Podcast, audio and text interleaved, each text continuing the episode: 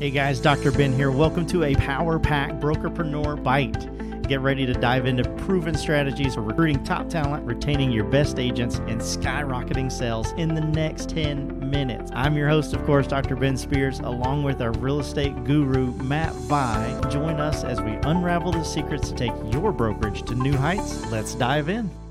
So we know our metrics, right? We know how to grade ourselves, calls, appointments, um, you know, co-op transactions, net hires, that kind of thing.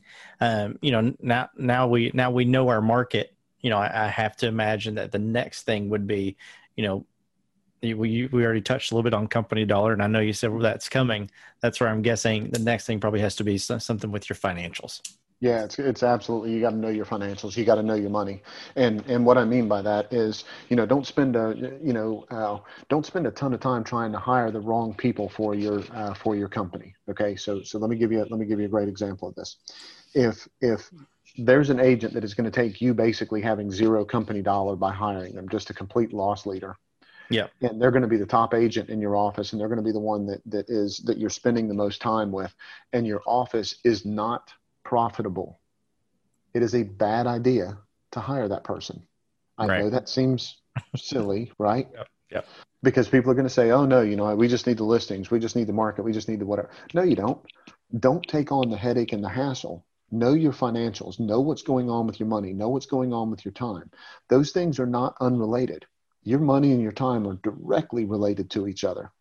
And so if you take on something that's just going to be more of a hassle and more of a headache, and it's not going to fit the financial profile of your office, it's just going to, it, it's going to end up in a mess. It's going to end up in a disaster, and you're going to end up wishing you would not have done it. Yeah, you're exactly right. And we touched a little bit on that.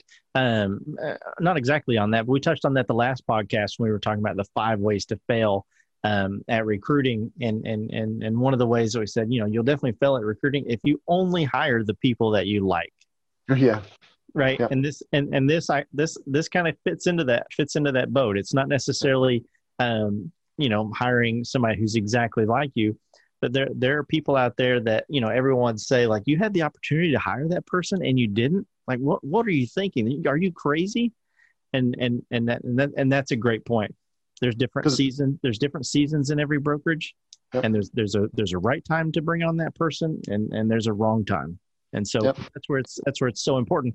If you had that opportunity to, you know, maybe pick up that, that, that, that high volume agent who would be a loss leader, um, but you passed on it, it keep that relationship strong, because absolutely it's going to come back. Gonna be a ton. That, you know, you missed them this time, you're, you know, they're gone forever, right? You can always, you can always keep that relationship strong and, and say, you know, almost be honest, like it just wasn't the right time, but you know, now right. I can really support you. Yep. Completely agree. That's a, that's going to make all the difference in the world. And, and in order to do that, you have to have a really good idea of where you are financially and what you're able to do and capable of doing from a resource standpoint, uh, you know, whenever it comes to hiring people, right? Yeah. D- dive in, you know, dive in that a little bit deeper, um, you know, because, you know, I, I, I, I don't necessarily even, you know, understand this from a brokerage stand, standpoint. Mm-hmm. Um, you know, what, what specific financials, you know, I know obviously co- company dollar, that kind of thing, what specific, you know, financial things without saying, you know, your accountant or, you know, bringing right. in some stuff that would, you know, right. get you in trouble, of course. Um, what would you say you, you need to, to really keep track of? Well, let me give you, let me give you a perfect example. Let's say that you've got a, uh, let's say that there's a, uh, a high volume agent, Uh, and they and and they like the flexibility of adjusting the commission to whatever they want it to be. Right. Okay. And so, uh, and that's just not how things go in your office, right? Let's say that you stick to a pretty close line of this is, you know, here's your value, this is how much we're going to charge, all that kind of stuff. Yep. Well, if you're going out and recruiting and you bring in that person and, and you didn't really pay attention to your financials, you didn't really pay attention to your numbers, and you didn't look at what their average retained Uh, commission percentage was, right? All of yep. a sudden you get ready to hire them, you're down to the wire, and you see that, you know, that it's, that's, you know, two percent lower than what you normally charge on the, on the listing side, right? Yeah. So a couple of things is going to, a couple of things are going to happen there. Uh, one, you're going to lose credibility with your peeps, right? Because now they're competing with somebody. The people that you have had are now competing on a financial level with this new person that's coming in. And that's all centered around not having understood your financials when you were going out and hiring someone. Yeah. Yeah. And, and that's, a, and that's a great point of, you know, bringing, bringing someone into, um, and, and how everyone else will will respond to to the things that they do, oh, or, or just the, the the the way they do business. But that actually brings us brings us to our next point. Also, um, you know, if we talk about knowing your market, we talk about you know know, knowing financials. You know, we're we're we're going to do a podcast on actually knowing your competition, so that one's not coming. But you do need to know your peers. Mm-hmm. Yeah, right. Absolutely. So, so knowing your peers means the people that you work side by side with, right? And and knowing the people in your in your office, in your organization. Okay, so if you want to be a winner, if you want to be an ace at recruiting, you yep. got to know your team. You got to know their strengths. You got to know their weaknesses. You have to know what they're good at. You have to know where their best way of contributing is, and you have to know what your best way of contributing is. That means you got to, you know, you got to do a personality test on on everybody, right? And, yep. and you got to you got to roll your sleeves up and make sure you know who everybody is and that they're all sitting in the right seat on the bus. Yep, and they have to know who you are. That's correct. They have to know who you are, right? That's not a secret. That's exactly right. Yeah. So so so uh, know thyself and then know thy peers, right? That's yeah, a, that would be a yeah, that would be the the, the next one. Gotcha. So um so everybody knows it, you know, no everybody knows everybody. You know, we're all kumbaya. Right. Right. Um you know, effect, effectively, effectively, this is a business. That's right. And, and, and, and, and it's, it, you, you, you got to know what it costs to get somebody. Yep. You know, there's some, there's some brokers out there who are the, I would never pay an agent to come work for me. There's right. other brokers out there. They're like, you know, I'll give you whatever you want. Right. Right. That's and right. then there's every, there's everything in, in between.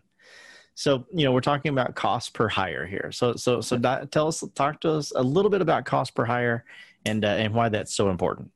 Yeah, so so probably the uh, the the easiest way to come up with that come up with that number, right, is take all of your uh, one hundred percent of your recruiting cost, and then take however many people you hired the prior year and just divide that number into it. That's that's the easiest way to come up with cost per hire. Now let's talk about why that that number is is really important. And and so let me let me say this. I'm sorry before we go any farther. Absolutely, it could and should be broken down more than that, because you should not just have one bucket when it comes to to recruiting. Yes. Yeah, you what's your R O I buckets. On each bucket? Correct. Right. Right. Now I'm going to give us a little plug on this, right? Okay. So here, okay. here's something that, that we're really good at, right? You pay you pay for what we do one time, and you actually get all of your buckets set up. We help you establish yeah. all of those buckets, right? Yeah. So so your cost per hire, you know, we we do a good job of helping helping people leverage that, right? Yeah, absolutely. And, and, and, you know, and there's multiple buckets. And so it's not like, um, every bucket is thrown at a person. Yeah. Right. Right. It's, it's what bucket is perfect for that off. What buckets yeah. are perfect for that office. Yep. Exactly. Completely agree. But, mm. but whenever it comes down to the cost, you're also going to look at your cost per hour. Okay. Cause this is the one where a lot of people, this is one where a lot of people get lost. And there's a really easy equation on this too, right? Look at how many hours you, a week you work, right? Do I work forty, forty-five, fifty, however many hours? And then multiply that times forty-eight, because you should be taking four weeks off a year, right? Let's maybe, okay, let's say that it's only, you know, two weeks off a year, and that's fifty. You're going to multiply your, your time uh, per hour or, or your hours per week, right? Excuse me, your hours per week, multiply that times however many weeks you worked during the year. Yep. And then you're going to take that number and you're going to divide it by your salary. Right? Or your, how much, yep. however much your compensation package is, or whatever the deal is. This is going to break some people's heart. Okay. Don't because go breaking my heart.